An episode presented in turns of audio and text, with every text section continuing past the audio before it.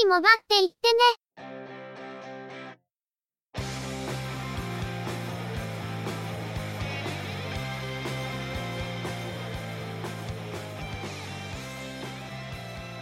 通信業界、モバイル、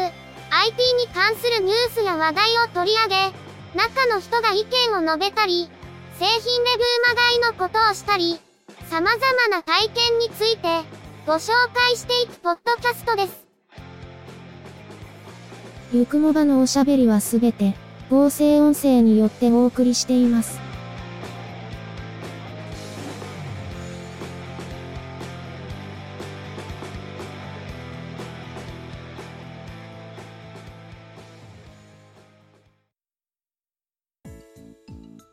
ゆくもば、第160回です。お届けいたしますのは、ネタを探してくるのが、中の人。そのネタをお話しするのは、佐藤ささらと、鈴木つづみです。前回予告していた通り、今週は NTT ドコモの2017年夏モデルの発表が実施されました。それ以外でもニュースが結構多いので、今回は久しぶりの追放会編成です。新製品の発表はどこもだけかと思っていたら、他社も発表だけはここにぶつけてきてるから、ちょっと大変です。取り上げたい話題のいくつかを、今回は削らざるを得ないかもしれませんね。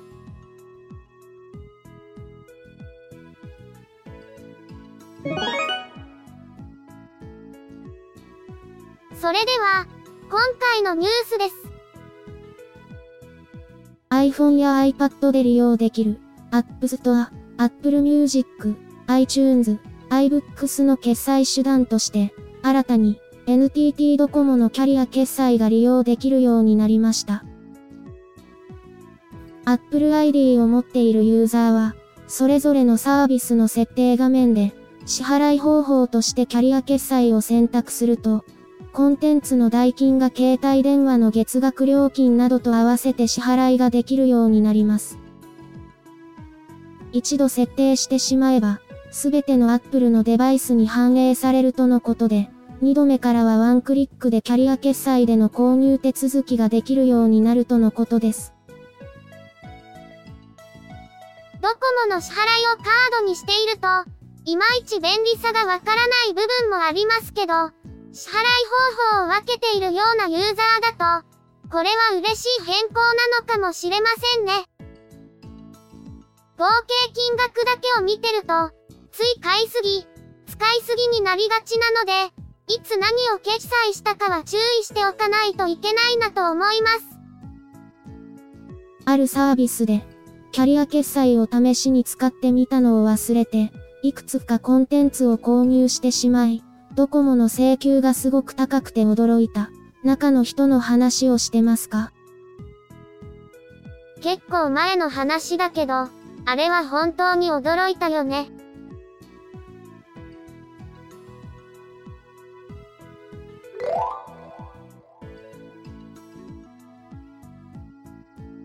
KDDI と沖縄セルラーは、ソニーモバイル製の Android スマートフォン、エクスペリア XZS を5月26日に発売しました。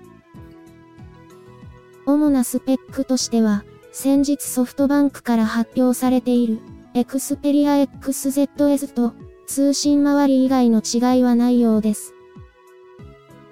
また、同社はサムスン電子製の Android スマートフォン、Galaxy S8、SCV36、Galaxy S8 Plus、SCV35 を6月8日に発売することを明らかにしました。5月24日から予約受付を開始しており、同日から KDDI の直営店、au 仙台、au 新宿、au 名古屋、au 大阪、au 福岡での先行展示を開始しています。スペックなどの詳細については、来週予定されている発表会で、他のモデルと合わせて改めてご紹介させていただきたく思いますので、今回は割愛させていただきます。KDDI からも、Xperia XZS と、Galaxy S8 シリーズが投入されるようですね。案の定、想定内、と言ってしまうとあっさりしすぎてしまいますが、そこはやっぱり出してくるんだなと思いました。KDDI がこれ以外に何を出してくるのか、来週の発表会が楽しみですね。田中プロの発言にも注目です。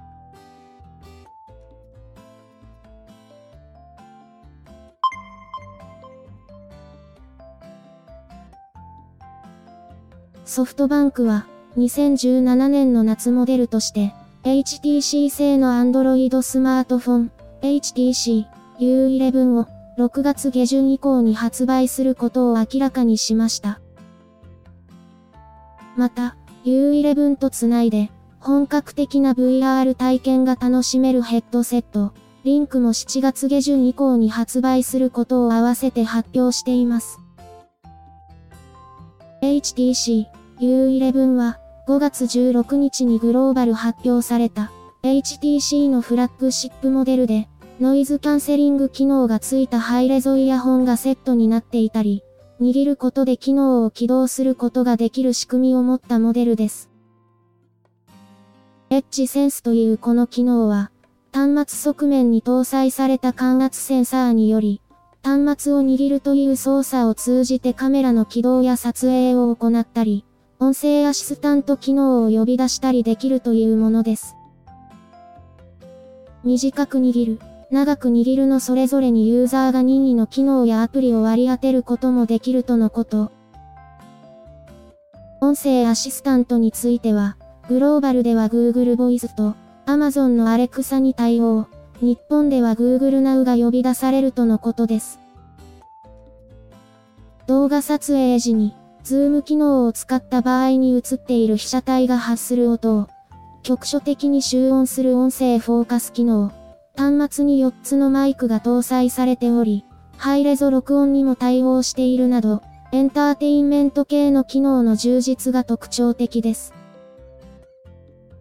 音響系では、先のフラッグシップモデルである HTC10 と同様に、ツイーターとウーファーの 2way 構成のスピーカーを本体に装備し、重低音から高音域までをカバ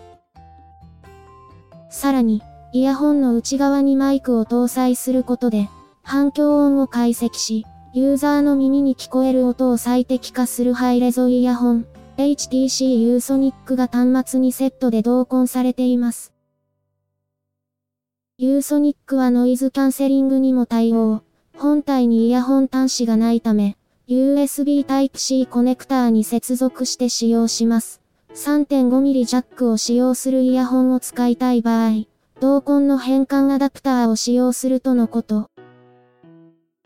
ディスプレイは5.5インチ、1440×2560 ピクセルの TFT 液晶、スーパー LCD5 を搭載。表面ガラスにはコーニングのゴリラガラス5を採用。CPU は MSM8998、2.45GHz のクワッドコアと 1.9GHz のクワッドコアで構成されるオクタコア。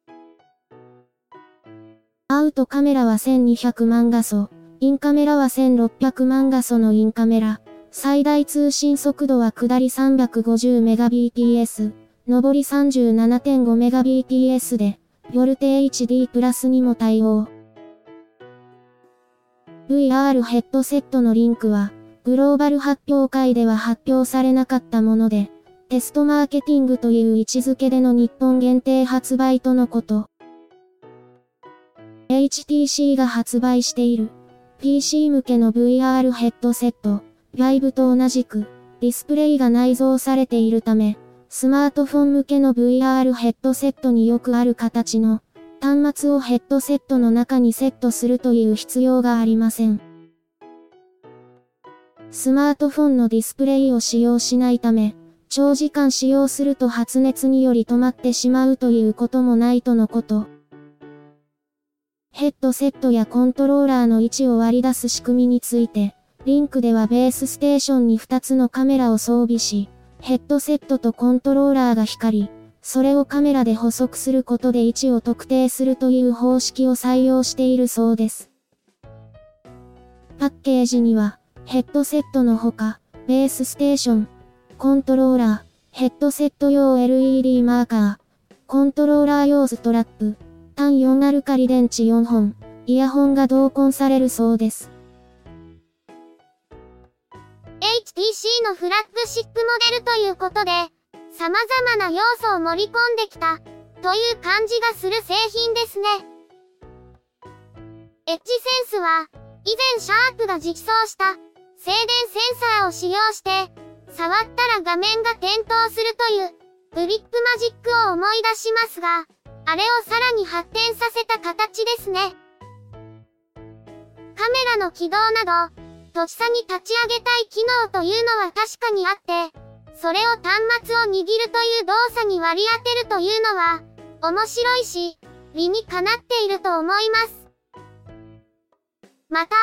U11 とセットで使用する VR ヘッドセット、リンクについても、本体とヘッドセットは USB Type-C で接続して、映像はヘッドセットに搭載されたディスプレイに表示するというのが、スマートフォン向けとしては斬新です。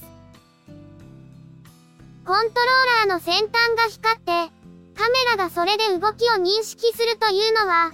ソニーのプレイステーションムーブを思い出させますが、この方がコストは抑えられるということなのでしょうか。本体もヘッドセットも、どちらも気になる要素が満載なので、ぜひ、実物を見てみたいと思っています。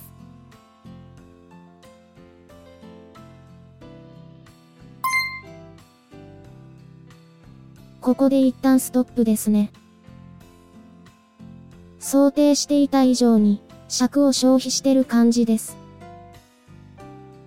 HTC、U11 のネタが、想像以上のボリュームだったんですけど、グローバル発表会の時のニュースを、改めておさらいで読まないといけない感じだったからね。というわけで、NTT ドコモの夏モデルについては、追放会、第160.5回でお送りします。追放会、一本で足りるんでしょうか？その時はその時で、それでは、ここで一旦失礼いたします。また次回、引き続きお耳にかかれますように。